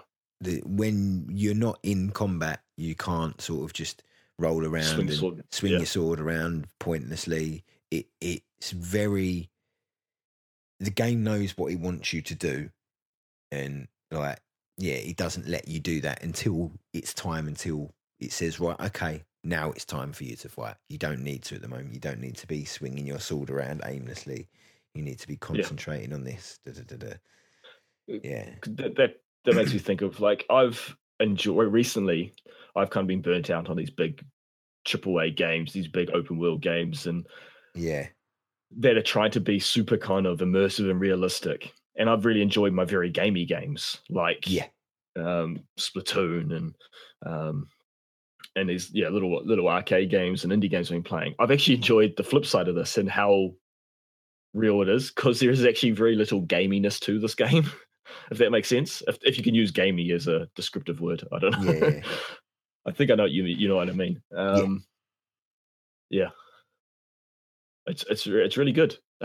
It's Um, well, as I said the other day, like this this game really hits me quite hard. It has hit me hard, and I so far for me, this game is an absolute masterpiece. For me, it's it's a masterpiece. I haven't played anything like this in a long while. I'm absolutely drawn in by it, and I can't wait to continue playing. And I just hope, I fingers crossed, that that dreaded mechanic doesn't catch up with me at the end of the game because I will cry. well, I, I just find it I find it funny how people yeah um, and I understand that would be frustrating but also what I enjoy, what I understand with the game, what I've played so far, is that it is a puzzle based game. Mm. The first time through is, is going to be longer. Oh yeah, but I've I've heard it gets it can by the end it gets pretty intense, pretty full on. So Yeah. and apparently by the sounds of things, that mechanic doesn't really it can't really come into play until the final portions of the game anyway. Apparently, Yeah, okay. so Yeah, 'cause I- yeah. I the first boss I failed two or three times. Hmm. Uh, um, I actually found that quite hard because it was it's quite long um, and no health bar, um, and I didn't I didn't there was a mechanic in that get introduced in that fight that I didn't understand, and so it took me the first two attempts to realize that I can actually do something to help the fight. um, okay. Oh, I'm trying to think what what what. the mirror. Oh no, I've probably not done that one. Have I done that one? It's the crow. The crow. Mirror. I don't. I can't. I don't remember a mirror. Yeah, you, there's it's on her hip uh, from the start. There's an iron mirror. It's like a Yeah. copper looking thing. Hmm. Um, yeah, in the in the first fight against the crow god, um, it says use my mirror. Um, and I thought that was use it to see and find find the boss, not actually use it against the boss. Uh, I didn't know that either. I have no idea how I beat him then because I swear I didn't use a mirror. It, it's a mecha- all it does. I'll, it's not too much of a spoiler, Well, but it's basically yeah. it's It- it, it's a power that you can use. It freezes the enemy for a few few seconds. Nope. Don't think I did Didn't that. it. Nope. it, do, it does make that fight easier. Oh, I Um, fought for about. I was fighting that boss for about 15, 20 minutes. Yeah, yeah, it's a really intense fight, but it's great the way it does it. Like it's Well, how, how cinematic. How, how the hell did you use them? How did you use it? I have no idea. Like I didn't even know that existed. Uh, did you do you remember seeing it glow? It starts glowing on I, your I, hip. I remember it glowing. Yeah, the thing on her hip glowing. Yeah, I remember that. But Yeah, yeah, it, it powers up. The more like the more you hit the enemy, it powers Hmm. up, and then you can use it every uh, once it's powered up. how do you use it? Uh, it's just a focus button. Oh, okay. Oh, maybe I did then. um, yeah, the combat's great. I like the combat. Um, good. Yeah. the the other things I want to bring about the game, it kind of uh, to it's hard to explain games sometimes over uh, audio. uh, Mm. I'm getting Alan Wake feels the, the tension that the Alan Wake built with audio and visual, like the shadows and the light and, Yeah. and darkness. No, I it see, yeah. what- um, I've I've compared it to Quantum Break, which is interesting because it's from the same developer. Um, oh, Quantum Break's the same developer as Alan Wake. Yeah, yeah. Yeah. Um, what other games? Oh, I actually had a friend over the other night, and I chucked it. Oh, you got to check this game out. And he, he played the first kind of, um, I guess, half an hour. And uh, what was it? He he kind of was like, oh, it's kind of like it feels a bit like Resident Evil, the tension and stuff like Resident Evil creates. Mm. um, and the other one he he kind of pulled it to is um, Shadow of the Colossus. He said it makes it reminds him how he felt when he played Shadow of the Colossus that kind of no kind of help, just go do a thing. Mm, yeah, Um, no, I see where he's coming from for sure. Yeah. I just thought it was interesting, someone else's perspective. Um, yeah, Very highly recommend it. Yes. Me too. I, yeah, it's uh yeah, as I said, for me, masterpiece. I love it. Mm. I can't wait to see where it goes, and I, I really do want to unlock all the um the runes to get all the lore.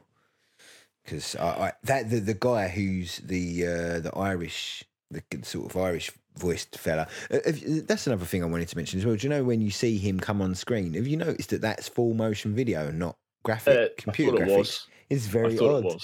Yeah, it's Yeah. very strange. It it makes it even more eerie, I think.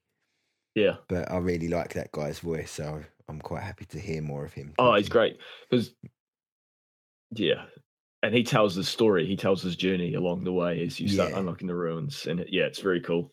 And I, Um, David, I don't know if you, you probably don't know this, but my, you know, my uh, online name is Vader Van Odin, Yep. meaning the father of Odin. My son is literally actually called Odin, so I'm a bit of a fan of Norse mythology.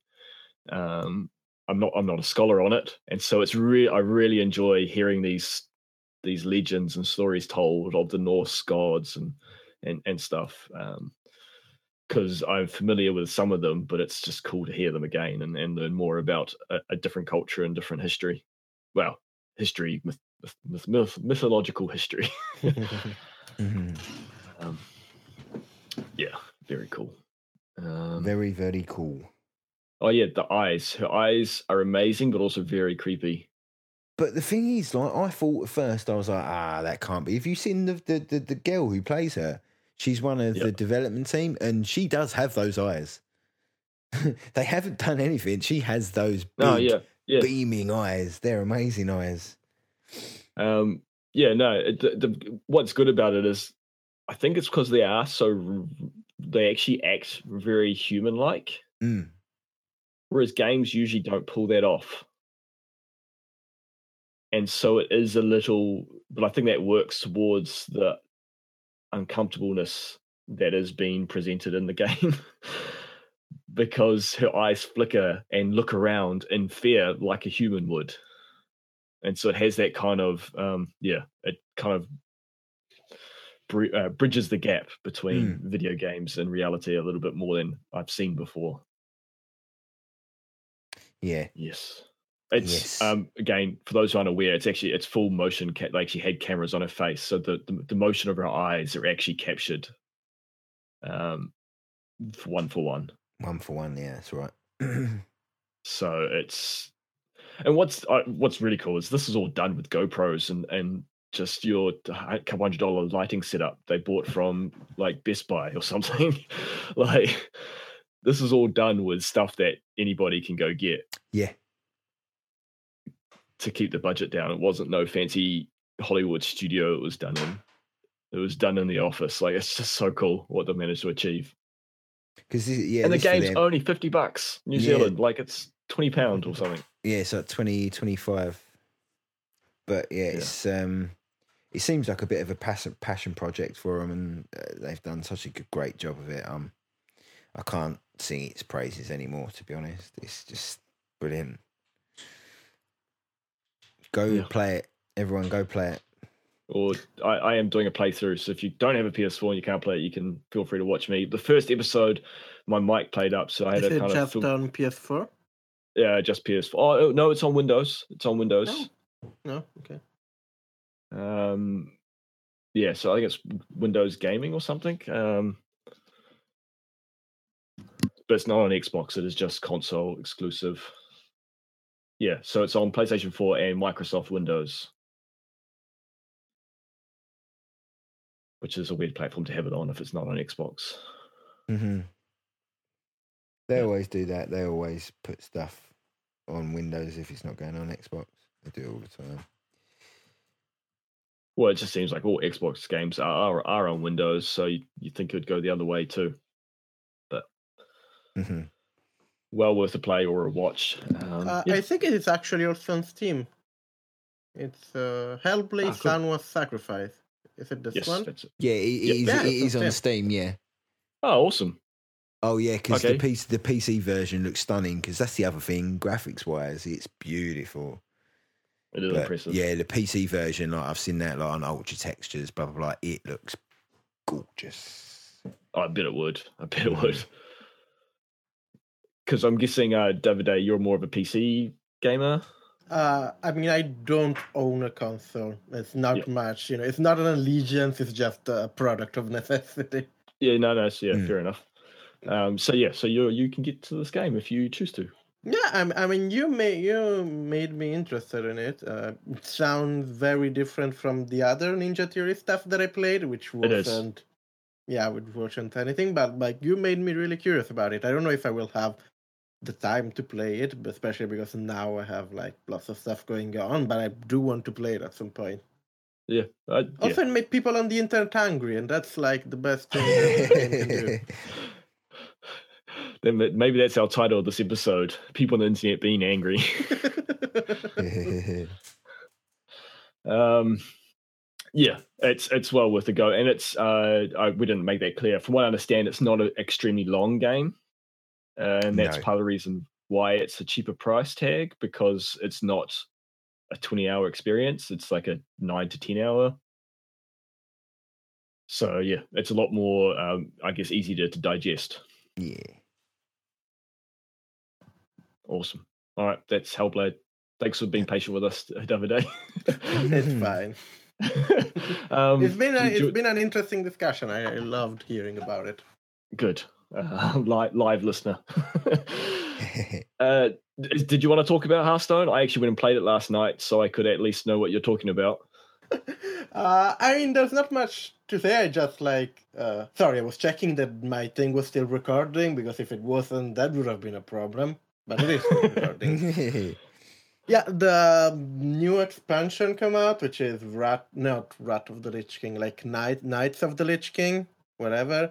Uh, I'm not Frozen- big. I'm not big into War, Warcraft lore, but it's about uh, Frost Boy and his little boys who become like frost zombies or something. Um, and yeah, and like as with an all person expansion, I sort of just pulled an all nighter, and and that's why I was a bit loopy and I slept at like two p.m. because I just because apparently like the Blizzard hates Europe, so while the US gets it like at two p.m. the expansion, we get it like at three a.m. So yeah, I gotta remain remain awake and play that. Um, yeah, I mean, Hearthstone is a game that I find really enjoyable. I love card games. I think they're they're always like they have like a very the nature of card of collectible card games in how they can be very modular and like do design through like through elements in the game rather than through the core mechanic. I always found really interesting. And Mhm. this is probably the best expansion Hearthstone had in uh, in like since the old gods, but probably even better than that. Like they introduced new heroes that you can have, like every character instead of like colors like in Magic, in Hearthstone you have heroes which are just Mm. like Warcraft dudes that you can choose and have different cards. So they introduced the cards that change your hero and make it like in a zombie boy, and now it's more powerful. and they are like they are really cool. Like they they really feel fun and powerful to play and they sort of nailed the feeling that even when something is not you know whatever it's not super competitive it's still like very fun to play like there's one of the hero just allows you to like take two cards from the game and mesh them together and make a bigger card and make all sort of Oh, crazy cool. combo i mean it's really difficult to talk about it in like in a more general sense because obviously i'm used you know when i talk about hearthstone usually it's just with people that play a lot of hearthstone Yeah. uh, but I, you know, if, if, for people that never tried it, I think this is probably the best moment to give it a try. Especially because you, if you start playing now, you get like a free uh, single player adventure that they're releasing every week. Usually you have to pay for those, but like you get this one for free. Uh, you get like free legendary cards. They, they just give you a bunch of shit for free. So then That's you cool. become like me and spend like hundreds of pounds on the game.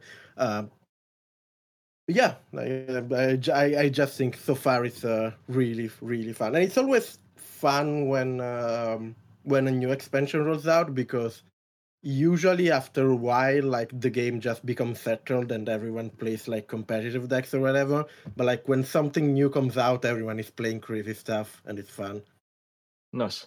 Yeah, so I I dabble in Hearthstone. I, I don't get into it too hard. I've never never done any of the one player stuff because I'm not going to spend money on it.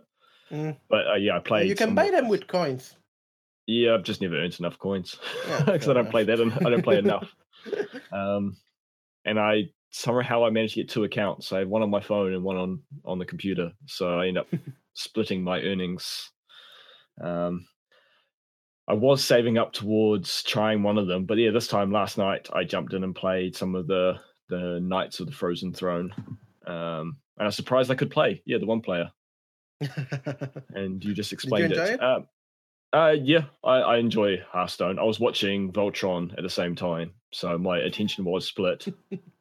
No, no, Uh, that, that that's exactly me. Like that's my game that I play where I'm like doing another thing. Yeah.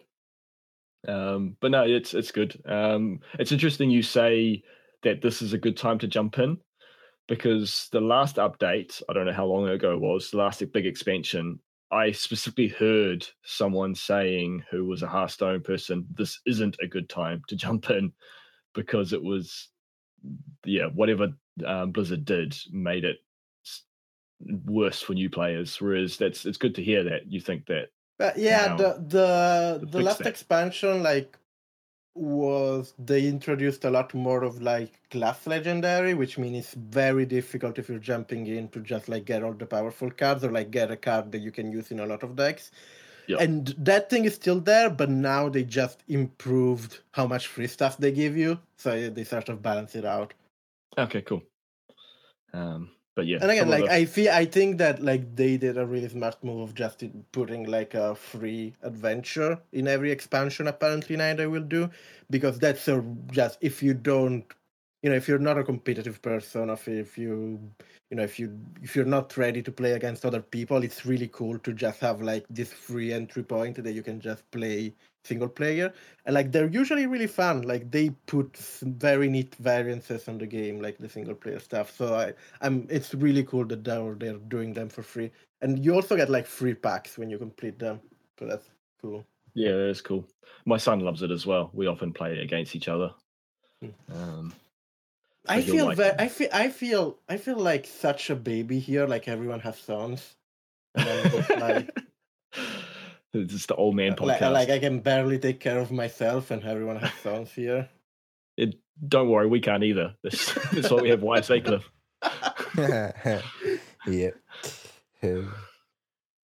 Um, yeah, it's the old man cast. Um, oh my God. Yeah. uh, Cliff, when are you going to play Hearthstone? Um, I've tried Hearthstone, but I am absolutely terrible at it. Too, too, too much, too, too much maths for my brain. I can't be dealing with it. Yeah, I can't keep up with it. I'm terrible at Hearthstone.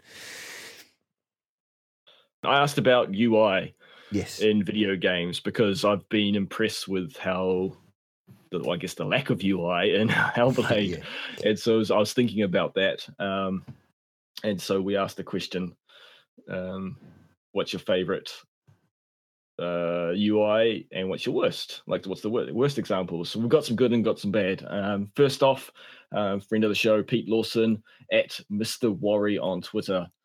Um, he said, For me, most uh, MMORPGs have pretty awful UI. Rift and Final Fantasy XIV certainly do. Tons of of ugly, huge, and screen obscuring panels. Mm. And then he goes on. Uh, Diablo 3 gets a lot right. Lots of choices that boost convenience and minim- minimize time spent in menus. Uh, not that he hates time spent in menus. Mhm. So, um, yeah, I, yes. can, I can certainly agree with that. Yeah, a lot of the uh, MMORPGs, they're just menus and stuff everywhere. And then sometimes you have to add even more if you want to be able to play the game efficiently. So you add like um, third party sort of add ons and stuff. So you've got Oh, so many. It's, it's crazy. Yeah. let, let me just find it. The, the the World of Warcraft that I used to play. Uh, wow, it just the amount of stuff we used to have on the screen was crazy. Yeah, it's pretty bad. Um, and I guess uh, David, you did well. You brought up UI in our discussion. You didn't even know what the question was. that's true so we got your answer. Metal Gear Solid Five is one you don't like with all the menus. It, it, it, it's just poorly designed. Like, yeah. Uh, I I, I like that he mentions Diablo 3 and like uh, I think Diablo 3 has a good UI. I think even better is the Torchlight 2 UI, which is basically the same game word but lighter. Uh, Yep. So yeah, that's also like a good, good just taking those MMO tropes and just juicing Simplifying them it. down to the just bare minimum needed. Yep. yeah, you have a look in the chat at that UI. Yeah, have a look. Oh wow, this is. Uh... I'm pretty sure that like planes have more simple UI than. Yeah, yeah, get- you could fly a helicopter with that stuff. It gets a bit mad at times. Yeah. Oh, Yeah, that doesn't look fun to me. It looks stressful. it yeah, it can be stressful. That's why I quit World of Warcraft. uh, yeah. Right. Well, the next It's like a one. meta game. You, you spend enough Yeah. time just playing the menus to, to play the game. I mean, that it's very interesting how this game sort of just expand into this like huge formless blob. Because my experience with World of Warcraft is like playing an hour and just passing that whole hour shooting the same laser to the same enemies, and like I cannot even imagine how that turns to this. Uh, yeah. Yeah, it's it's nuts. All right, Cliff, take, Cliff, take us away. Uh, next one uh, is from the Lord of Likes. He says, My favourite UI is in Dead Space, where it's integrated entirely into the game and adds to the immersion. I don't mind regular UI though. Yes, uh, very true. The UI, obviously, in Dead Space is your health is on your suit. Uh, your map and things is like a hologram projector that you kind of pop up in front of you. That UI was very nicely integrated into the game, very clever, and it's all Yeah. thematic to the game. Yeah, very, very good. I agree on that. Oh yeah, because it does the um augmented reality. The menu is it like it pops? It's like supposed to be popping in front of the character. Yeah. Yeah, Yeah, because um, oh, the division. I really liked how they implemented it as well. It was the the augmented reality menus were really cool. Um, yeah, it's cool when games do that. All right, David, do you want to take the next Okay, one? Okay, yeah, sure. Uh, amazing Baron Badger on Twitter at Ninja Badger 7 The Mm. worst UI by far is the PS3 menu. No idea where anything is. Easy to go to the wrong sub menu. I genuinely think it was designed for drunks. Oh, designed by drunks. For Uh, Maybe also designed for drunks. is the I don't know. is is the PS3 menu the XBM like the cross-shaped one, right? yes. Yeah.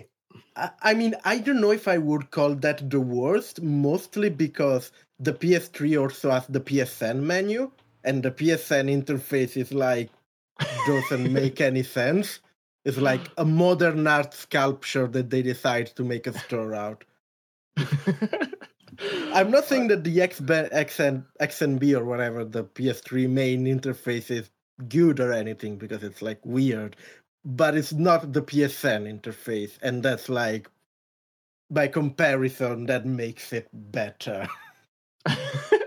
so it's not the worst. But I, I responded to that and asked him if he had tried the Xbox One UI because that's definitely the worst. yeah. I don't know. I never had a problem with the PlayStation 3. Cliff? Yeah, You? it's uh I get what he's saying in that it has a lot of unnecessary subsection that things are divided into. Uh, Yeah. yeah. I guess it's what you're familiar with. Yeah. Fair enough. Each to their own. Yeah. Uh, Regent of retweets at Centernaut Plus, friend of the show. I'm a fan of non intrusive UI, where it is built into the in game universe, such as with Dead Space, or acknowledging the nature of the game, as with Nier Automata and the way the game handles menus as an internal system. My least favorite UI currently isn't a game, but rather the interface for the Xbox One very slow and clunky, not friendly at all. um, yeah, the the Nier Automata was very cool. Like it was just your typical game menu, but the fact that it had like kind of game, um, it kind of imply interacted with the actual story and your character, I thought was really cool. That it was kind of like your operating system for your Android was kind of nice. there's um there's uh this is not related but just you talking about game that relate ui to the gameplay made me reminder reminded me of uh Year Walk which is a game that we are played for Auto Advanced Text, and the episode will probably come out in like a month or something, but whatever. Uh, but like that does like a really smart thing with the UI, where at some point you have to follow some like tracks of blood, and they lead to a button in your UI, and that's really fucking cool. so like you end you end up following these tracks, and they end up like you end up looking up, and you look at one you know one of your menu button in UI, and now it's like dripping blood. So you like click on that, and you find the clue that you need in there. That's really cool. Uh, okay, cool. Year Walk is yeah, a really like... good game. I talked about how we usually play very bad games, but Year Walk is like a really fun game. Cool. That was a total aside, sorry. That's all right. It's still about UI. That's what we're here for. Cliff, was you still around? Yes. Good. uh, I think you're up. Oh, is it me? Is it? Uh, what is it? Uh, May Sinclair. Uh, favorite UI experience is customizable. I like UI when I'm learning a game and then disable it all as I play along. In the end, I want no UI on screen, I should say. Then the best ones allow only one or few button presses to jump to the menu you need. Yes, very much agree. I'd like to be able to, once you learn the game, get rid of a lot of UI and be able to turn it off. That would be very nice. Well, yeah, a lot of I was thinking about um, Hellblade, how it's got no UI, there's no health bars, and how different that is, but it works really well. And then it made me think about all these um, Dark Souls players who turn it off, who turn off health mm. bars and stuff. Yeah. Um, and I, am actually thinking about maybe trying a playthrough of doing that with no boss health bar because that not having that health bar watching may actually help be better, I guess. Possibly, yeah, because you'll concentrate yeah. on what's going on more than keep looking at a health bar. I, I yeah. like the point about allowing to disable the UI because uh, a really big problem of games without UI, like not having an UI, especially, you know, whatever, in AAA games. Again, you talked about Hellblade, how you can see that the enemies are wounded and stuff. And that is great, but that is like sort of expensive. But like a big problem is that you need UI to explain to the player what's going on. And I think it's actually, she made actually a really smart point about allowing to disable the UI when the player is at the at a point where he can actually realize what's going on and doesn't need that indication anymore. Mm. Mm. Yeah, agreed. Very good, cool, cool point. Right, Davide. Oh, sorry. I, yeah, I'm not used to this. Uh, Michael Prern. Sorry if I mispronounced that. Uh, Pren. I'm not bothered by. I'm not bothered by even the worst UIs. Where, whoop, uh, what I love is a UI that is themed and has a place in the game, like the Pip Boy from Fallout. I agree. The Pip Boy from Fallout is cute and good. Hmm. Yeah. I think we're all on consensus. If it ties in with the game hmm. universe, mm. it's always at its best. Yes. Yeah. yeah. Just makes the game feel more like organic and stuff. It just makes everything fit together more nicely. Like, you know, it's not it's not a problem when the UI is just a menu, and sometimes you just want it to be functional. But like if you manage to pull it off together, it's just a bit nicer. Yep, agree. Um, and to finish us off, we've got a question from a listener, John Gamble. Um, when we thought we'd take the time to answer this, uh, he asks, "Hey, hey there, guys. I'm sure this has been discussed before, but I'm a relatively new listener. Welcome. So I would I wouldn't know how did the name Dark Insight come to be?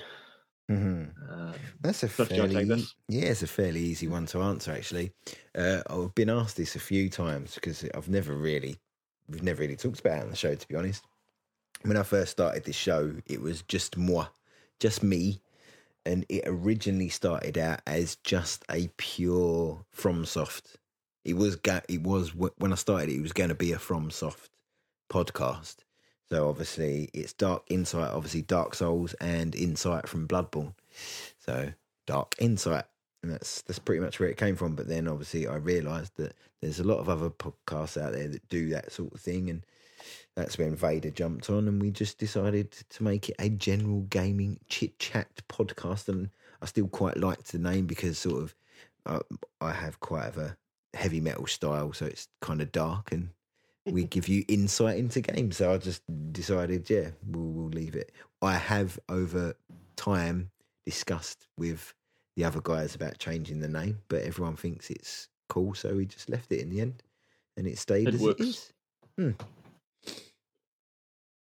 Yeah, Awesome. That is us. That is us. yes, um. Well, well, guys, I think this wraps us up. yes. It's been a great chat. Actually, I really enjoyed it. Yeah, it's been good. Yeah, it's been fun. Um, we'll start off uh, with our guest. You mentioned it at the top of the show, uh, but David, do you want to tell people where people can find you if you want to be found and where that can happen? Sure, you can follow me on Twitter at Davide A. Fiandra, just one word. davideafiandra.itch.io is where you can find my game. Autoadvancedtext.com is my gaming podcast. And goingdigitalpodcast.com is my weird Digimon Dark Souls podcast. That sounds fun. Yeah. It's uh it's unique. We invited Jeremy to talk about incest in one of the episodes. You you can you can listen to that if you want to hear that. Good old Very Jeremy. good. Very good. And Cliff. Cliff, what about you? Uh, you can find me on Twitter, Cliff underscore Goldsmith. Uh, you can get me on YouTube and Twitch under Decrepit Gaming. That's decrepit with a And- D because I, sp- I spell it weird. I spell it the old way. I don't know. There was two ways to spell it. Well, it's it's decrepit, isn't it? But I spell it I decrepid. I have no idea. Yeah, the, the, the tr- tr- I true don't even know what that word means. Uh, decrepit. It, it's it's like rotten, old, falling to pieces. Something like that house is decrepit. Yeah, yeah, Just like I would me. go D. I I I'm Yep, decrepit. old but, and but decrepid with a D is the old, very old spelling. But no one ever s- spells it that way anymore. old is best. Just like us, Cliff. um, and I am Vader Van Odin. Um, I have been your bad host of today for today, and yeah, you can find me at vadervanodin.com. Uh, it's got my links to my Twitter and the YouTube I do with my son, and my other podcast, which is about uh, awesome kung fu movies. Uh, yeah, so that's that's been episode seventy-two. Thank you for listening. Uh, leave us a a little review on iTunes uh, would be much appreciated. Uh, it helps helps the show, and and we'd like to hear from you. So thanks again once for listening, and we will. I guess you'll hear from us next week. Bye bye. Goodbye. Bye bye.